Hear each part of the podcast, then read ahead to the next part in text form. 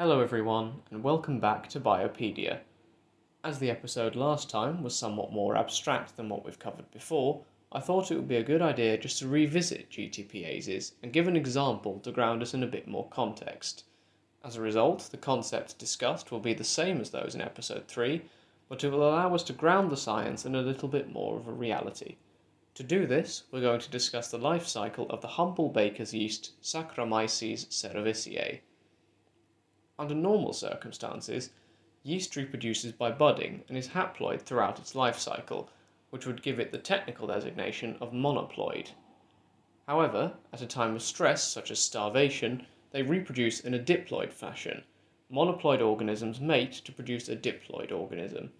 In this situation, the two haplotypes, called A and alpha, must find each other and come together to mate.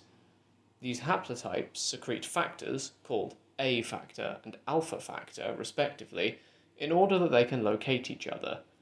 The yeast forms itself into a bowling pin shaped morphology called a shmoo, which is named after a cartoon character which was created in the 1940s due to the resemblance between the two. The tip of the yeast then moves to where the concentration of the mating factor of the opposite haplotype is greatest, which means that overall it's headed in the right direction towards this opposite mating type. In order to do this, the yeast has to remodel its cytoskeleton to be able to move in that direction, which is where GTPases once again come into the picture.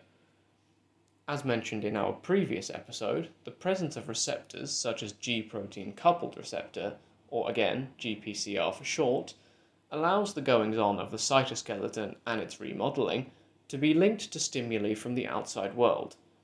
Alpha factor and A factor can bind to GPCR, as the ligands we discussed last time, which results in the eventual activation of GTPases as we went through in the previous episode. To summarize, the ability of these mating factors to bind to G protein coupled receptor allows GTPase activity, and hence the remodeling of the cytoskeleton, to be connected to the mating factors secreted by opposite yeast haplotypes when diploid mating is needed in stressful circumstances. I hope this episode has made what we discussed last time a bit clearer, as I feel that examples which add in some biological context can help make pathways such as these a bit easier to understand. We will be moving on to cover fresh topics next time, so, in the meantime, feel free to contact us at biopediapodcast at gmail.com. That again, biopediapodcast at gmail.com. If you have any suggestions, questions, or comments.